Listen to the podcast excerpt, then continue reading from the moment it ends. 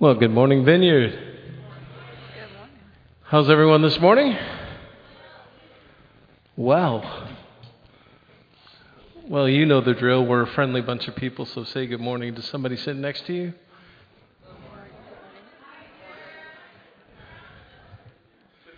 And now, somebody across the room, you can say good morning to. Because that's just the way we do it here. And although you can't see them, say good morning to everybody joining us online this morning.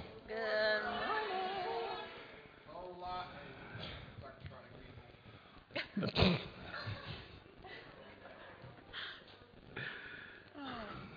Yeah, you got to love it, right? Well, yes, good morning to everyone joining us uh, on Facebook. And, and remember, too, we will uh, we'll be having this posted on our YouTube channel.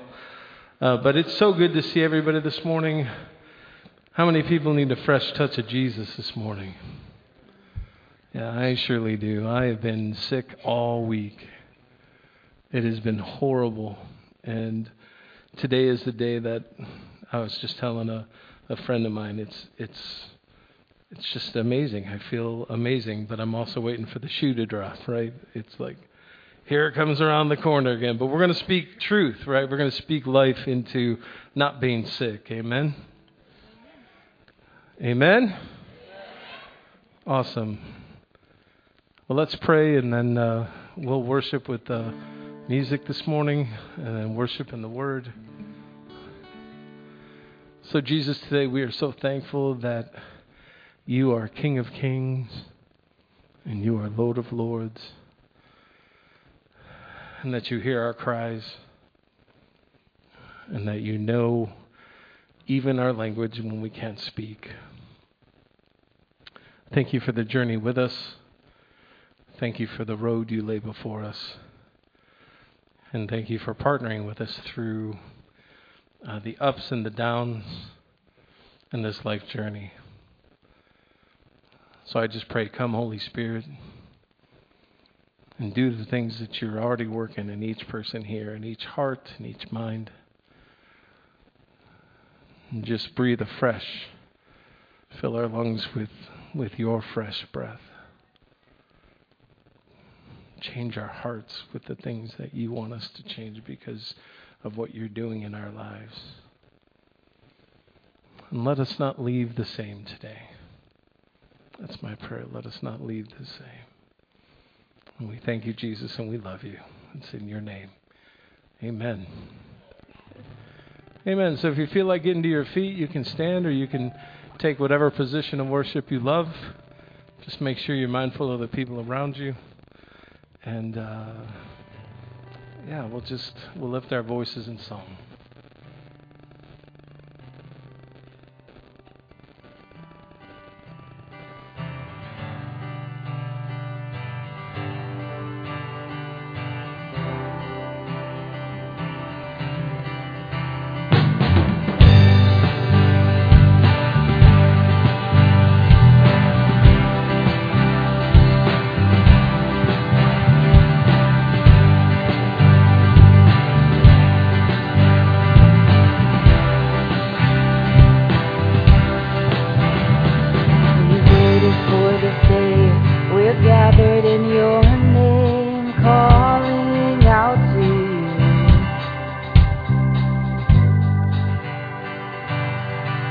We're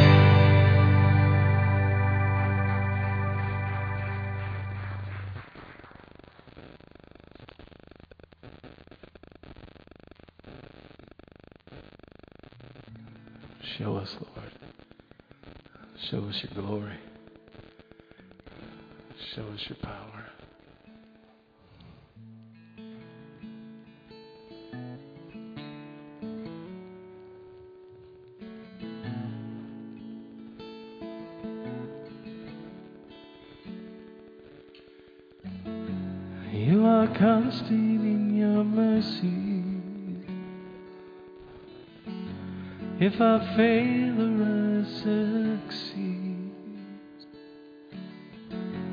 in the sunlight or the shadow, Lord, you're everything to me. Hide me forever in your presence. I will rejoice in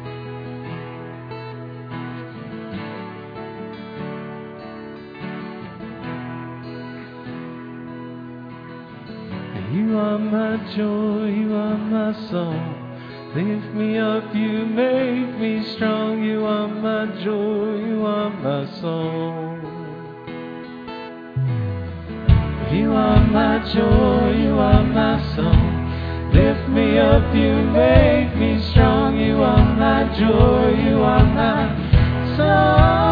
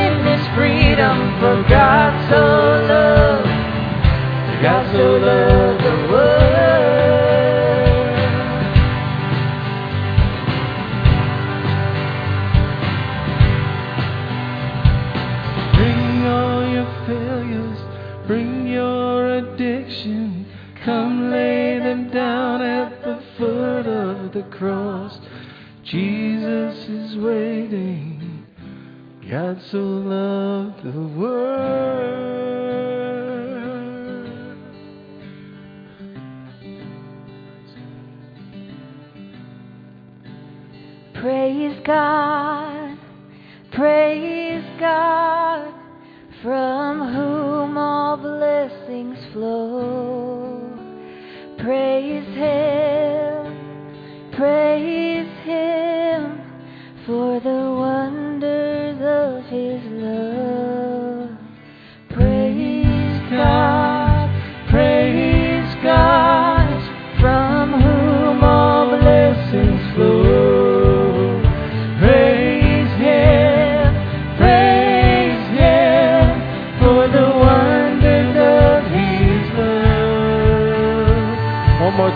God so loved. For God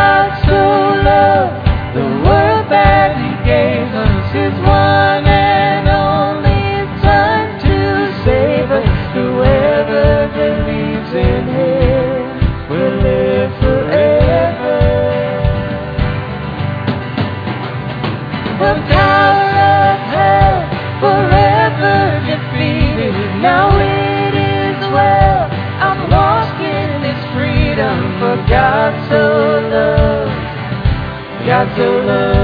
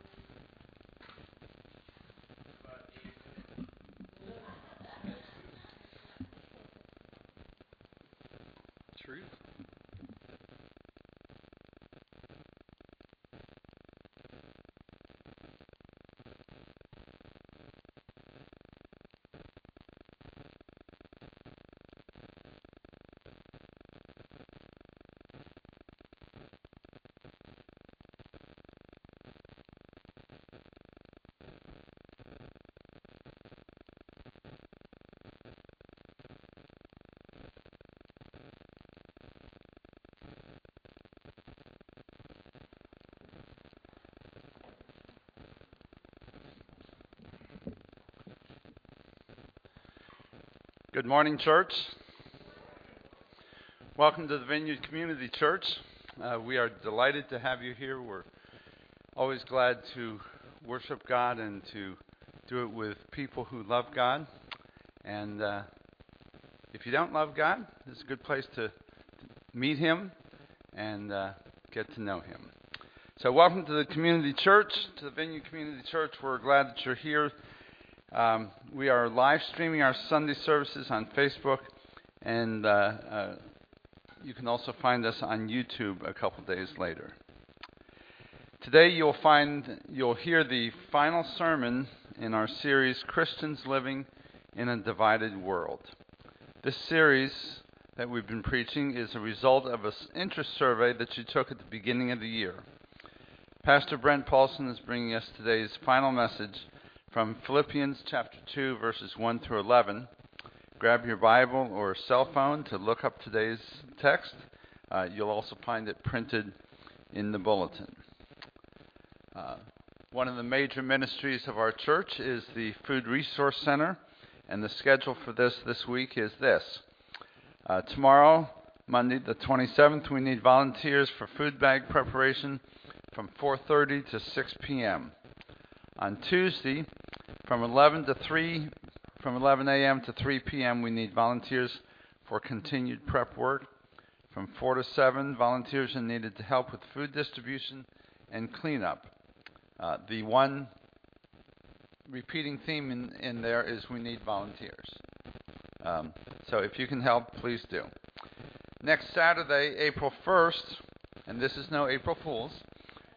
Next Saturday, April 1st, is our last class for the the meaning of marriage, a vision for married and single people. For those involved, remember to read chapter 4. Our Vineyard Youth Group is hosting an Easter egg hunt for the Kingdom Kids. Come to Kingdom Kids class at the usual time next Sunday, April 2nd, um, and have fun searching outside the building, I am assuming weather permitting, uh, for Easter eggs. And don't forget today's offering.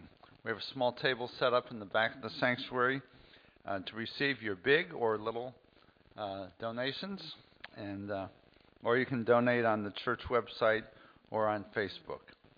Um, having said all of that, please know that God loves you. Please know that God is in this place, and uh, we're going to hear the message now from Brent.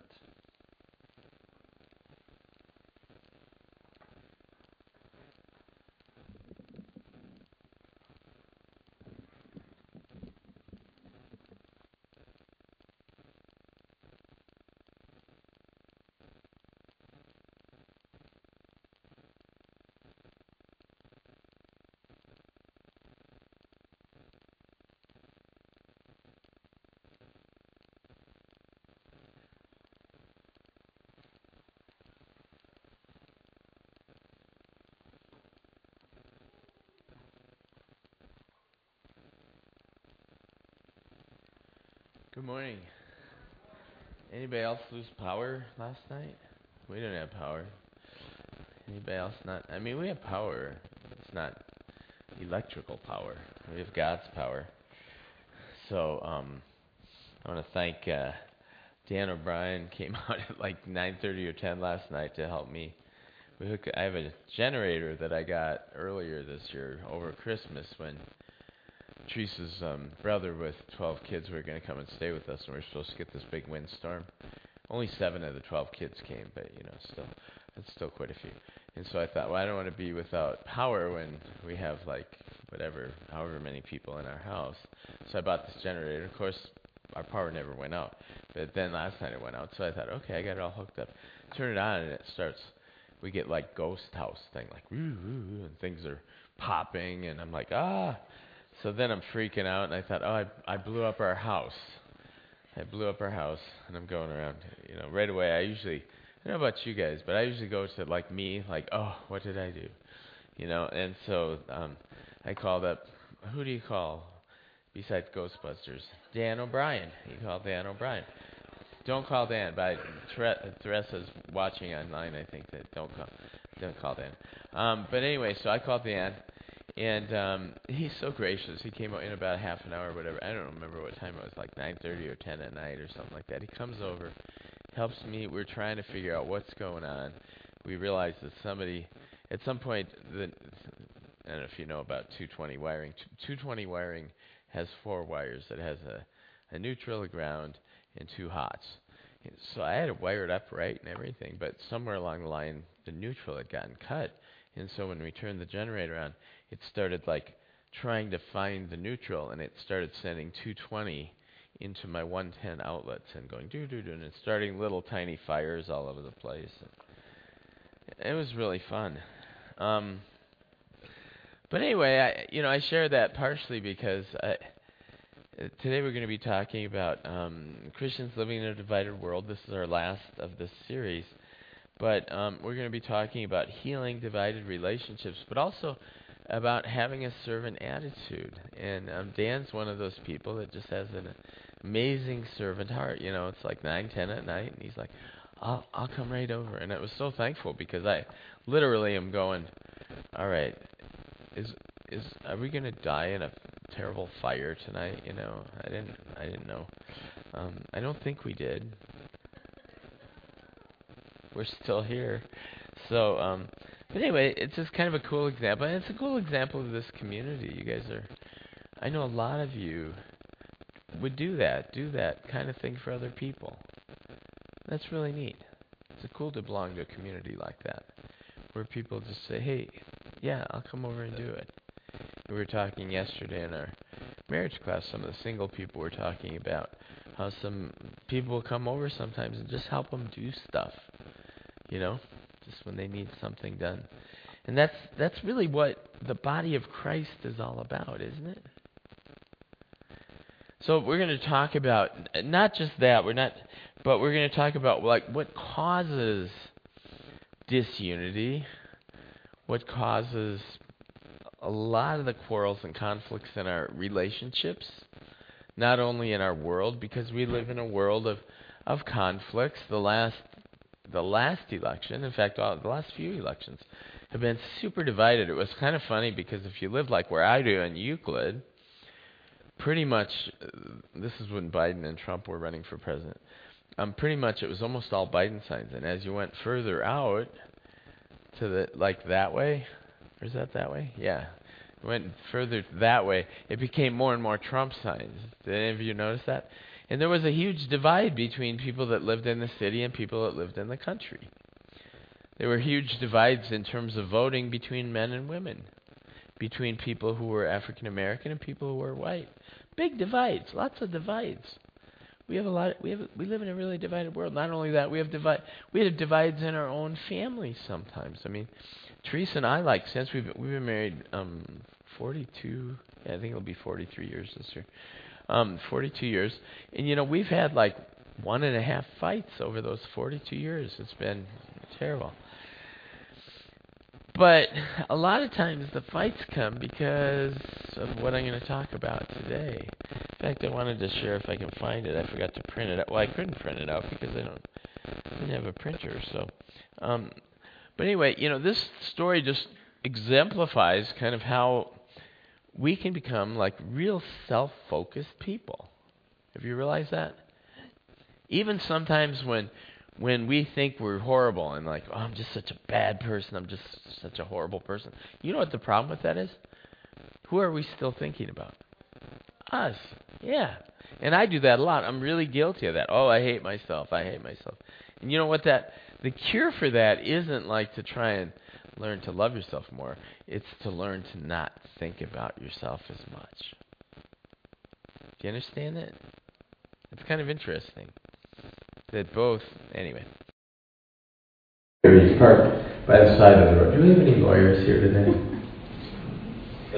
um, he's parked by the side of the road. He opens the door of his. Uh, it says BMW, but I'm going to use a, a Mercedes because I own. I actually own a couple BMWs. I get them really cheap. I fix them up. Blah blah blah. Um, but anyway, he he opened the door of his Mercedes. Suddenly, a speeding car comes out of nowhere, hits the door, rips it off his car. The lawyer is outraged. When the police arrives, the lawyer whined, "Officer, look what they did to my Mercedes. You have to find him and arrest him." The police officer responds and goes, You lawyers are so materialistic. He said, the officer snapped, You're so upset about your stupid Mercedes that you didn't even notice that your left arm was ripped off in the accident. and the the how many of you heard this before? No. So the the lawyer goes, "Oh my," well I won't say. He says, "Oh my God." He's not saying it in a prayer way. Um, he just gasps. He's like, "Oh my gosh." And he says, finally noticing just there's just a bloody stuff there. He he turns to the officer and he goes, Where's my Rolex? That's how we are. And so, and, and we're like these birds in this tree. This is the, the pecking order. Have you ever heard of the pecking order? And literally, it's a true thing. If you throw like feed into a, a bunch of chickens, they will set up a pecking order where the first one just gets in there and he's more aggressive. Do you have the, do you have the tree picture thing? Did, I even, did that even show up on my slides? I don't know if it did. Maybe it did. Maybe not. Um, anyway, there's a there's a packing order. Do we have that on the slide, Cindy? The pecking order thing. Um, oh, there it is. Yeah. So we, you know, birds set that up, and we set it up too. And so the one at the top doesn't get any poo, and everybody else down below kind of progressively gets the poo. You know, do you ever feel like you're on the bottom there? It's kind of like that. And so, uh, you know, I guess if I were to title this message this morning, it's like how not to poo on each other. So, um, anyway, I'm tired I haven't slept. Sorry. Um, so, again, we live we live in a very self-focused society, a very narcissistic society. And I, I thank you that I'm not, you know, that we tend not to be that way. But I know all of us, including myself, do become this way sometimes, don't we? And, and Paul's writing to a church that's the church in Philippi, which I love the Philippian church, and Paul does too. He spends a good point of the part of the thing talking about how much he loves them. But there's a conflict in this church. And there's two women who had helped start the church, I think.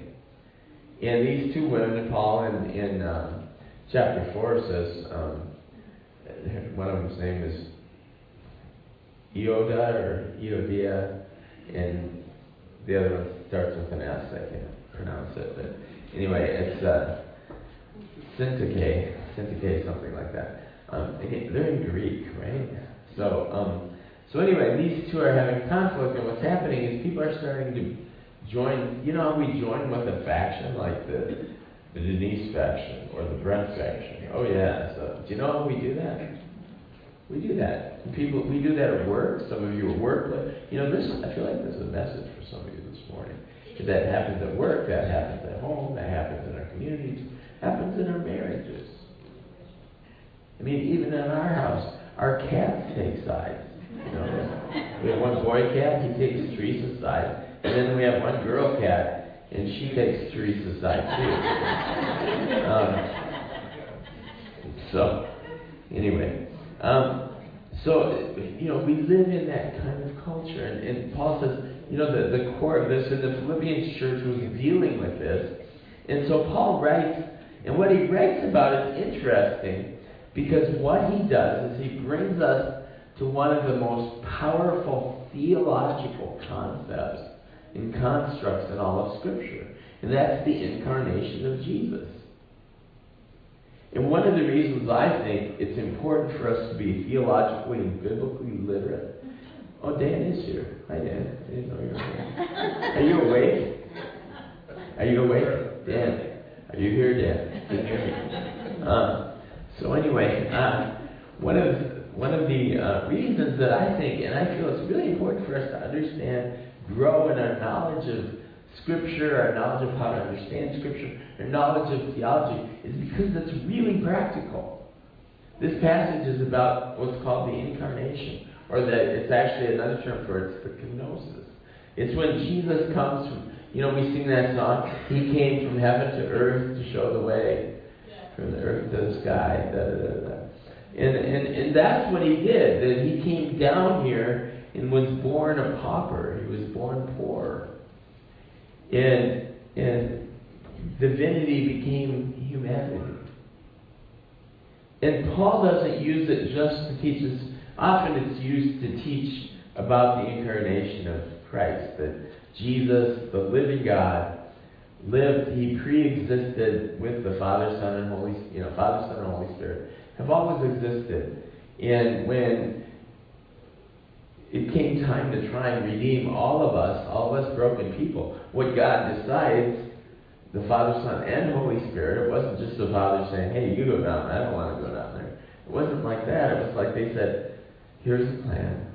And Jesus goes, I'll go. And he becomes incarnate. And that incarnation often is thought of as just these lofty theological principles in uh, in seminary stuff. But Paul puts them in, a, in an amazingly practical circumstance. He uses it to teach us about how to stay unified with each other and in love with each other. And so I want to I want to move into that. By the way, this message is about that, and it's also about our need to. Uh, about our need to stay connected to each other. Why do we need each other? In fact, let me read some some really interesting statistics on you know because some, sometimes we just feel like it's you know relationships are hard. Being in a small group sometimes is hard. And sometimes we have people that annoy us. And so sometimes we we isolate. And i understand you know for a lot of you and for many people out in the video land there's a need to not you know it's not necessarily safe for some to be out in public, especially if you're going through chemotherapy or something like that. On the other hand, we need to find ways to stay connected because being not connected can be a significant health risk. Here's, here's some of the stats. This was actually a study done. Now, you have to ignore his name. It's a, his name, he's from Ohio State University. His name is Dr. Malarkey, which I thought, whatever. God has a sense of humor. so, who, who told you you have this, you know, that you need quadruple bypass and you need brain surgery? Dr. Malarkey. okay. But anyway, he did some studies, and some amazing studies, and he discovered that one in four adults have no one to confide in. One in four adults. Nobody to confide in. Nobody to share it. You know, if you don't have somebody today that you can share your deepest things with, please find somebody. Pray. One of the reasons we do small groups here isn't just because, like, oh, it's a thing to do, but it's because that's how we can be community on a smaller scale where we can actually really get to know each other. And I've been doing small groups pretty much ever since I became a Christian. And sometimes you know, sometimes it's hard to get there. And sometimes I'm like, I'll be going, oh, I got small group tonight. But you know what? I never leave small group going, oh, I wish I wouldn't have come. It's usually like, oh, this is cool. But this is what happens when we completely isolate. Again, for those of you who are online, who have to be online, we have great ways to stay connected relationally. Jim runs a literal online community that you can connect with we almost every small group has a way to either zoom in or call in and do a video connection with people. But here's what happens, with Dr. Malarkey found. He said isolation is associated with a 29% increase in heart or angina attack. It increases your chance of having a stroke by 32%. Isolation is as potent a cause of early death as smoking almost a pack of cigarettes a day. It's twice as deadly as obesity. I'm thankful for that. I'm not isolated. I got the obesity thing going on. It increases the risk of dementia, high blood pressure, alcoholism, and even car accidents. Why do we need to learn how to get along? Because it literally creates health and it creates a healthy community. And if we become a community where people come in and they go, you know they, they may, people have, maybe they have conflicts here and stuff, but they seem to actually like each other. They, they seem to kind of love each other. And Jesus says when we do that, that they'll know we are his followers. So that's one of the most powerful witnesses that we can offer to the world is our relationships with each other, or if you're married, your relationship with your spouse. Doesn't mean you don't have conflicts and stuff, but even in conflicts, we can show people how to have conflicts in a healthy way. So, with that being said, let me let me read through the scripture. This comes in um, uh, the book of Philippians, which is one of my favorite books in the Bible, along with all the rest of them. Um, but Paul starts out in, in kind of, I'm going to start a little bit in the middle in verse, I think it's in verse 17. I took all my verse notes out of here, sorry. He says, Therefore, if you have any encouragement from being united with Christ, whenever it says therefore, you need to look what he's saying before, because you need to know what it's there for. Right? Why is it there? Read what was ahead of it. Don't just read it in isolation.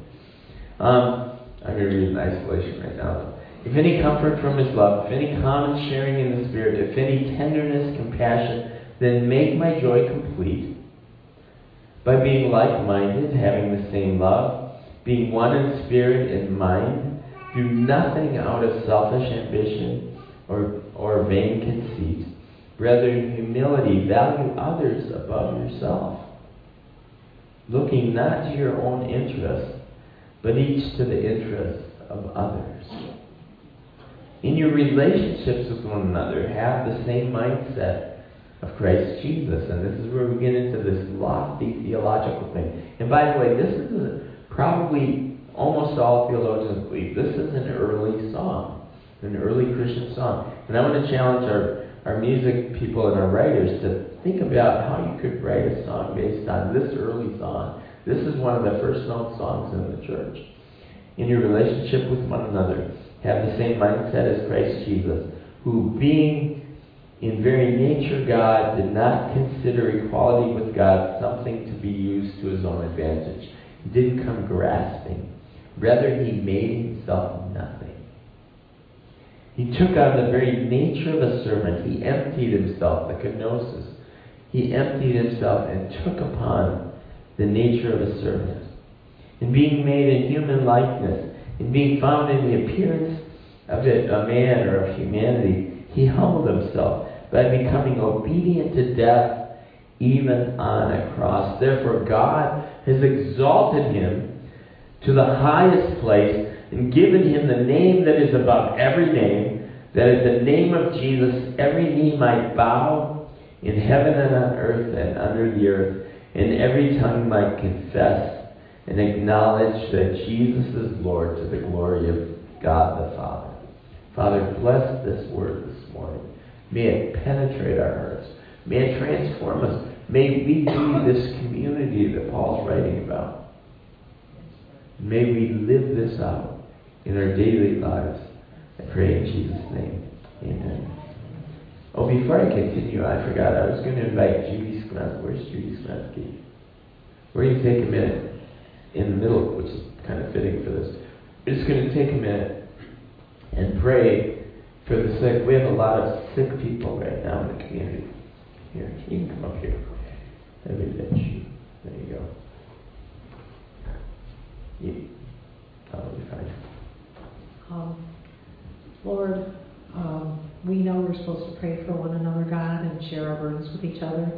And Lord, I just ask on behalf of all the people in our community and their families, that you would reach down and touch every one of them, God, and meet the need, the physical need, the physiological need that's there that needs to be corrected.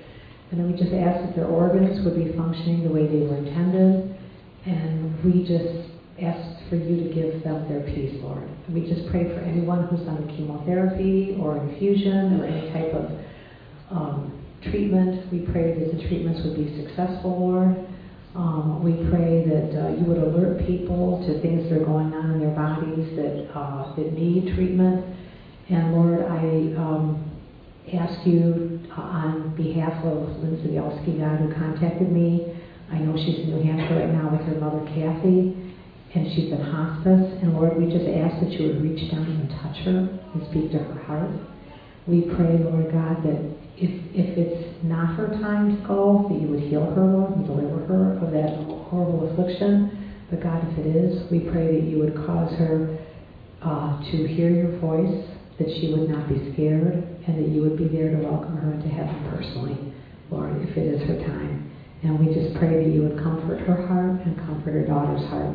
And again, Lord, I ask on behalf of everyone in this congregation their families that you would be their personal great physician, God, their healer, because we know that you died for us, Lord, and we know that you died to deliver us, God, from anything that binds us. We ask this in Jesus' name. Amen. Amen. Thank you, Judy. Oh no, that's a great. That's a great image of what we're talking about here today. So, um, so this passage again is, is Paul's answer to this conflict in the church. There's a big conflict in the church, and there's factions that are starting to divide. Now I know none of you really have conflicts with your family, with your kids, with your people in the church. I know you don't, but maybe you have a friend who has problems with some of these things. So if you have a friend, you know, just might be helpful for them. So um, let, let me just let me just begin with um, with with what Paul Paul lays out here, and I'll do it in some simple kind of framework. The first thing is Paul says that the way that we overcome this, the way that we overcome some of our our fighting, our infighting, our conflicts that we're finding finding ourselves in continuously is that we start with remembering what Christ and what God and what the Apostle Paul has done for us. In this case, what he had done for them. He says, therefore, if you have any encouragement from being united with Christ. And when he says this, he's not saying if possibly, maybe you happen to have some encouragement from Christ. He's saying, no, you have encouragement from Christ. You have a God, you have the God of the universe on your side. He's with you. He's encouraging you. He loves you. He's for you. He's, he's got your back. No matter who you are, no matter how bad you think you are, when Jesus comes in, he comes in. And he sees you like he sees his son. And so this morning, I want to encourage you that you have an encourager, and his name is Jesus. And he wants to encourage you this morning. He wants you to know that encouragement. See, the more we understand this, the less we're going to be trying to grasp to build our own self up. We won't need to, when it talks later on about vain conceit, that means empty of glory. When we feel empty, when we feel like we're nobody, when we feel like we're nothing, we're grasping and trying to fill that hole in our soul. We're trying to make other people notice us, and we're trying to get glory so we can fill the empty glory spot in our heart. And Paul is saying, no, you already have that stuff filled through Jesus. He has already done that. If you have any, you already have some. This is Paul is using a way of language. If any encouragement from being united with Christ. Let's see. I am united with the King of the universe, with the ruler of all creation, has chosen me, Brent Walson, to be his friend. He has chosen to have my back. Okay? That's like about as big a power as you can have in your side. You know, a lot of us would have like to have our favorite actor, actress, or musician, uh, you know, on our side, wouldn't we? Well, this is like a billion times better than that. We've got somebody who's got our back who is who literally can do anything and who loves us with a love that's just unbelievable. And then he goes on, he says, if any comfort from his love. Do we have comfort from his love? Yeah. There's amazing comfort. I remember when my dad passed away. Um, went to go be with Jesus a couple years ago. And we were, he, he had died. I was sleeping in the room that he was in, and, and they woke me up and said, your dad's, your dad's gone. And I remember crying and feeling and grieving. But I remember too, they, and he was at a Presbyterian home at that point. He had dementia really bad and stuff. They came, and that, that whole nursing staff, it's a Christian kind of um, nursing home type thing. They came and they put this beautiful handmade quilt on top of him with a cross on it. And we wheeled him out, and my family is like really cool, and they have some really good singers. Mark, Mark, my sister, sister and brother-in-law are like kind of, they were kind of professional singers, and um, and we just started. I just felt like, you know what, we need to sing "Will the Circle Be Unbroken," and we started singing "Will the Circle Be Unbroken" in the middle of this, you know, nursing home, walking down the hall with my dad who had just passed away, and oh my gosh, was there comfort we were just so comforted. Even in even in a major loss. Will the circle be unbroken? By and by, Lord, by and by. There's a better home awaiting in the sky, Lord, in the sky. We have comfort from His love. If any common sharing in the Spirit, if it, you know, has, have, have, we, have we been interconnected with God and with each other through the Holy Spirit? Absolutely. Yesterday I was talking to Rochelle, we had Rochelle's here. And I said, Rochelle, you know, you are as much a sister to me as my sisters are to me. Although my sisters and I have this thing where we have punch in the short, punch in the arm fights with each other. Rochelle said she doesn't want to do that. But we have we have a we have a link together through God the Father. One of the things that, that last week and I didn't emphasize this, but one of the unique things about the Passover meal that Jesus celebrates with his disciples, guess who guess who almost always you celebrate Passover with, or like who you celebrate Christmas with? Family, right? Who does Jesus celebrate Passover with? His disciples. His family, as messed up and as mucked up as they are, he celebrates with them. We, we are part of his, we are, our family. Um, I don't remember the rest of the words. If any tenderness and compassion, then make my joy complete by being like minded, having the same love, being one in spirit and mind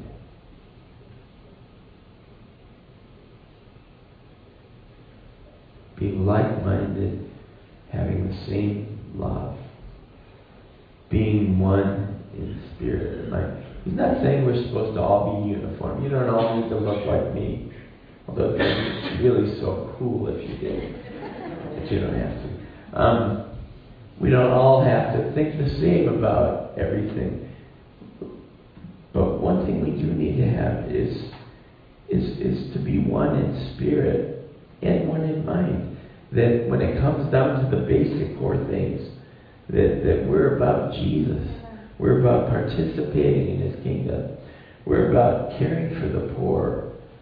We're about bringing hope into this world. That those, the other stuff, that you know, our political views and all those stuff, they, they come in there. But but those aren't the central things. We have some central things that we all agree on.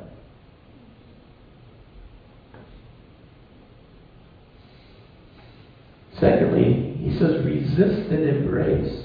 He says, do nothing out of selfish ambition or vain conceit. Rather, in humility, value others above yourself, not looking to your own interest, but each to the interest of others. Do nothing out of selfish ambition or vain conceit. And what he's saying here is We're not to be like the world. Vain can is that empty thing in us. And the way we fill up that empty thing sometimes is by speaking ill of other people. We see this on the news all the time, don't we? People speaking, disp- making jokes and disparaging other people. This news station disparages this group of politicians. This news disparages this group. And we kind of celebrate that. We're like, yeah, give it to them. And it's like, Jesus is going, no, don't. Don't.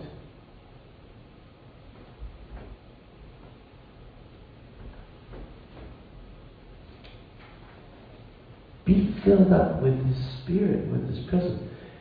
Uh, our, that empty glory that we feel in our heart, that's what Jesus came to fill, so that we can feel, that we can know that we're loved, we can know that we're accepted, we can know that we have value, even if nobody else in the world values us. We have the value and the encouragement and the love of our of God of the and of His Son and of His Spirit. We have such amazing love. And some of us feel that, and we feel like we kind of hate ourselves. We speak bad of ourselves. And like somebody said, humility is not thinking less of yourself, it's thinking of yourself less. Thinking of yourself less. Vain conceit and empty glory. There's a great illustration of this in the Old Testament. The, remember we studied, if some of you remember, we studied Abraham and Lot a while ago. Lot was his nephew. Abraham's going to the promised land, and Lot decides to come with him. Well, they, they both start growing, and they both start getting bigger, and there's problems with growth. You know, you get bigger, and it gets, if you have a bigger family, you know, it's, there's fighting in the car and all that kind of stuff, you know. And uh, I know that because my brothers and sisters, my brother and sister and I, sisters, we, we fought a lot in the car. But Lot and Abraham have this, they're sort of having a conflict over the land and the water and the well. You know what Abraham does in this whole thing? He doesn't demand his own way.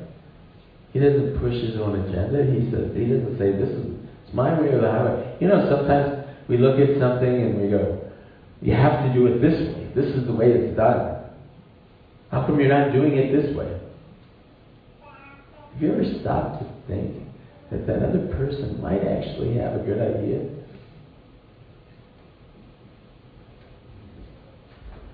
And so Abraham, you know what Abraham says? He says, Hey Lot,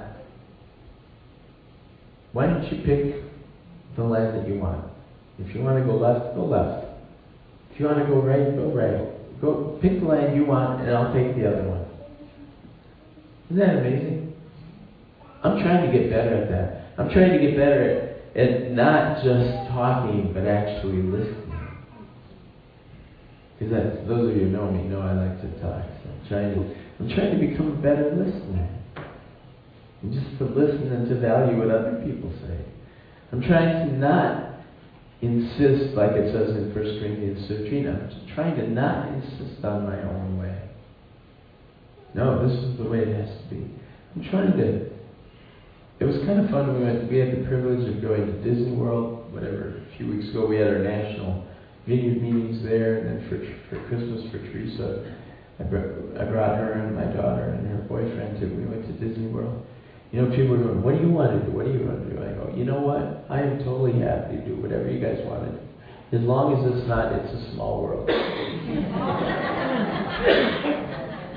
because that's literally, if there was a purgatory or even a hell, it would be, it's a small, world. it's, it's like 20 minutes long in different languages. It's a small, you know, I, I, I shared this in church once and I felt, said, you know, that, much like hell for me. And some lady afterwards comes up and goes, hey, Brad, and she was a friend of mine, Brenda Barberino, some of you probably know Brenda.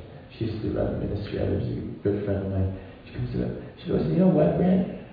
Um, I actually got saved on that ride. And I was like, oh, sorry. That one person, The one person. everybody else is going crazy. So we resist and then we embrace, not looking to your own interest, but to the interests of each other, of the other. Boy, when we try and do that in marriage, it works really well. We, we try and do that. Teresa and I try and do that. Like, what do you want to do? Where do you want to go? Because I have the things I want to do. You know what I discovered? At least a good portion of the time. When I actually do what Teresa wants to do, I sometimes have more fun than I do what I want to do. You ever noticed that? We resist and embrace. It's funny sometimes, and, if, most people in our food pantry are really gracious, but every once in a while somebody will cut a line or something, you know. And oh my gosh, something you would think it was like World War Three. You know that person three cars up, they they cut in line. You should shoot them, do something. I'm like, uh, no. I'm sorry, we try and do the best we can, but it's okay. You're gonna get all get free food. Eugene Peterson says this. He says the one temptation that is dressed up to the point of acceptance with special flour- flourishing in America is ambition. Our culture encourages and rewards ambition without qualification. We are surrounded by a way of life in which betterment is understood as expansion, as acquisition, as fame. If you're famous, if you have acquired a lot of things, if you're expanding whatever area of life you're in, you you succeeded. Everyone wants to get more, to be on top, no matter what what is on top, no matter what it's on top of. There's nothing recent about this temptation. It goes back to the oldest sin in the book, the one that Abraham got thrown out of the garden for, and Lucifer got tossed out of heaven. What is fairly new about this is the great admiration and approval it receives. You know, when Jesus came, one of the amazing things about when Jesus came, he didn't come as a kingly ruler. He wasn't born into Pharaoh's family. He, he was born into poverty purposely. He came to this man and this woman who, who had nothing. And then he became a refugee. He had to go to Egypt to survive because his family was being um, persecuted and attacked. He had to go there. And then his whole life was spent in rejection. He never really even owned anything that we know of. And then he died this terrible death where people beat him and literally spit on him. Can you imagine being spit on?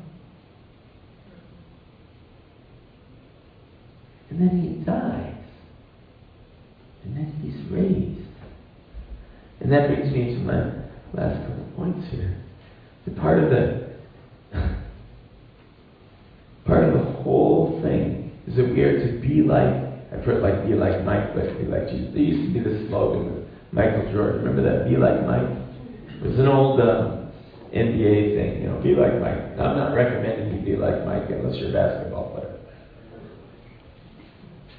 But what I do recommend, and this is what Paul says, he uses this theological framework, and he says, in your relationship with one another, have the same mindset as Jesus. Who, though he was God, being in the very nature God, did not consider equality with God something to be used to his own advantage. He didn't come grasping. He wasn't entitled. He used all the glory and everything that God had given him, even in his human form. He used it to serve you and me. To pour his life out for you and me. You know what? One of the things that can be really helpful in the middle of one of you know conflicts with our spouse or friends or whatever is to remember. Remember, this is what Paul is saying. Have have this among you, among yourselves. Make this into a song in your life so that it can transform your life. Remember what Jesus did for you. Every part of this is what he did for you. He became a refugee because that's how broken we were. He was rejected because that's how broken sinful we are. He was spit on because that's how sinful we are.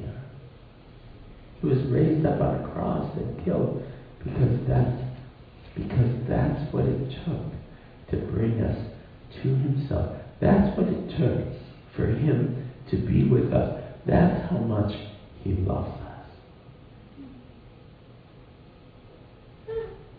Like Led Zeppelin says, that's a whole lot of love.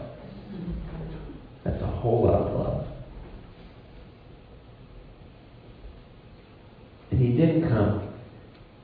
When God came, and this isn't just a one off thing, he came serving, praying for the sick, ministering to the poor, pouring himself out. And that wasn't just like, oh, that was the first time. The second time, he's, he's going to come and he's going to, like, then he's going to really rule.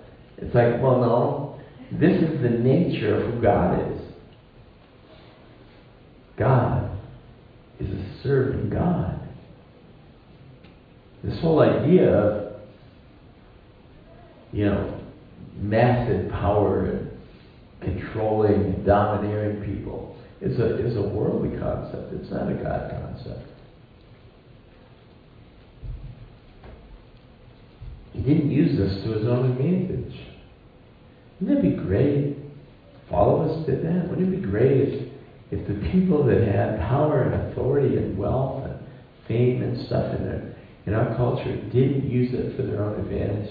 One of the things that I've always appreciated, and some of you don't even know who this is, about Bono from U2, is that he has used a lot of his um, fame and fortune to to serve. He's recognized. He's been given this amazing gift, and he said, "You know what?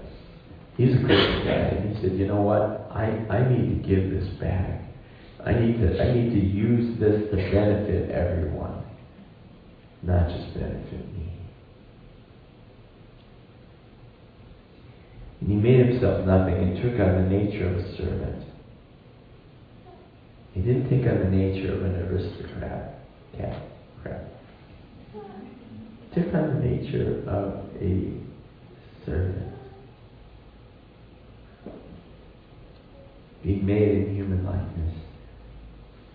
And being found as, in appearance as a man, he humbled himself. The second thing we do is we humble ourselves. See, humbling is something we can choose to do. Jesus says that. He says, you know, when you go to a big banquet, don't take the highest chair. Take the lowest one and then let them elevate you. You know? it's kind of funny. I'll end with this. And then, being found in the appearance man, he humbled himself and became obedient to death, even death on the cross. Therefore, God exalted him to the highest place and gave him the name that is above every name that at the name of Jesus every knee shall bow in heaven and earth and under the earth, and every tongue should confess that Jesus Christ is Lord to the glory of God the Father. You know how people might come and worship? It says every knee will, you know, how people interpret it, will bow, and in the Greek it actually says might bow. Why does he say that? Because the whole nature of that thing is like, you know, if we live out servant lives, people may come to worship Jesus because they see how kind and graceful and merciful he is. That particular translation of that passage is not a forced thing. It's a it's a wooed thing. It's something that does that. Many several years ago, you know, I've shared a lot about how our church went through the, some really difficult times, and we had a church split. Before that, I had been asked by the vineyard, bigger vineyard, to be the area coordinator. And during that whole time, they were like, you know, Brent, why don't would it be okay if you just step away from that for a little while and we'll have another guy in Cleveland. There's only one other guy in Cleveland do it. I'm like, okay. It was kind of hard. It was kind of humbling. It was kind of like, oh, a little bit embarrassing. But I just said, you know what, God? You're God. And you're good. And, and I'm not, I'm, I'm going to do whatever my new area person asks me to do. I'm just going to I, I want to humble myself before Him. I want to give myself to serving in any ways that I can in this thing. Well, a couple years later, he just didn't want to do it anymore. And the vineyard came back. I don't know if they're really desperate, but they just came back and they said, Brandon, do you want to do this again? And I said, you know, I I would, but this time when I came to do it, it wasn't so much like, oh, I get to be this, in this position. It was more like, you know what, I think I actually have something that might benefit some of the new pastors that are coming in. I might be able to use this, some of what I've been given, mostly through doing dumb stuff. I might be able to, to use that to benefit other people. That's what Paul's talking about.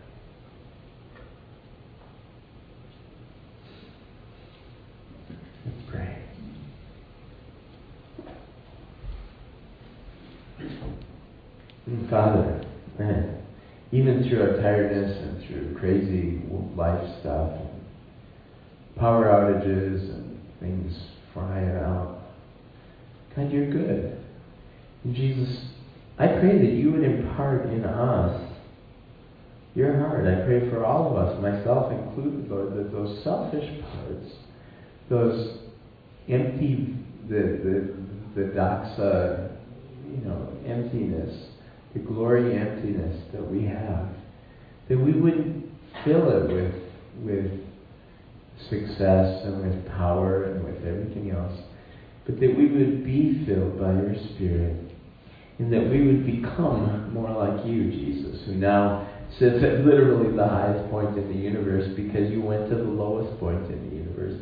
May we be people who descend, who descend into greatness, who go down instead of up, who, who kneel down and serve, who are willing to do whatever it takes with whoever it takes to show your love and grace and to show this world around us what you're like.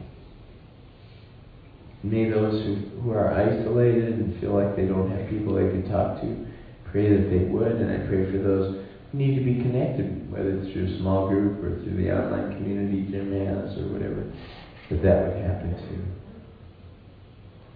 And I pray specifically for some people that have come in this morning. I feel like there's some people that have come in and just said, you know what? I'm going to give this church one, one last, not this church, but church one last try. I'm just kind of done with church. Some, there's been some people who have been really hurt by church. And I feel like God wants to, to bring some healing to you. And I feel like there's somebody who's got stuff going on with their right foot. And God wants you to come and just get some prayer for that. We let us serve you by praying for you. Somebody's had some really nasty headaches going on too. Pray for you. And some of you who've just been living in fear and some who've been living in depression, a depression you haven't felt for a while. So I want to invite any of those or any other things that you want prayer for. Come on up, and I want to ask our prayer leaders and our small group leaders to come up and help pray for people. And I want to pray this right now. I want to pray for blessing on those who are watching online. In Jesus' name, amen.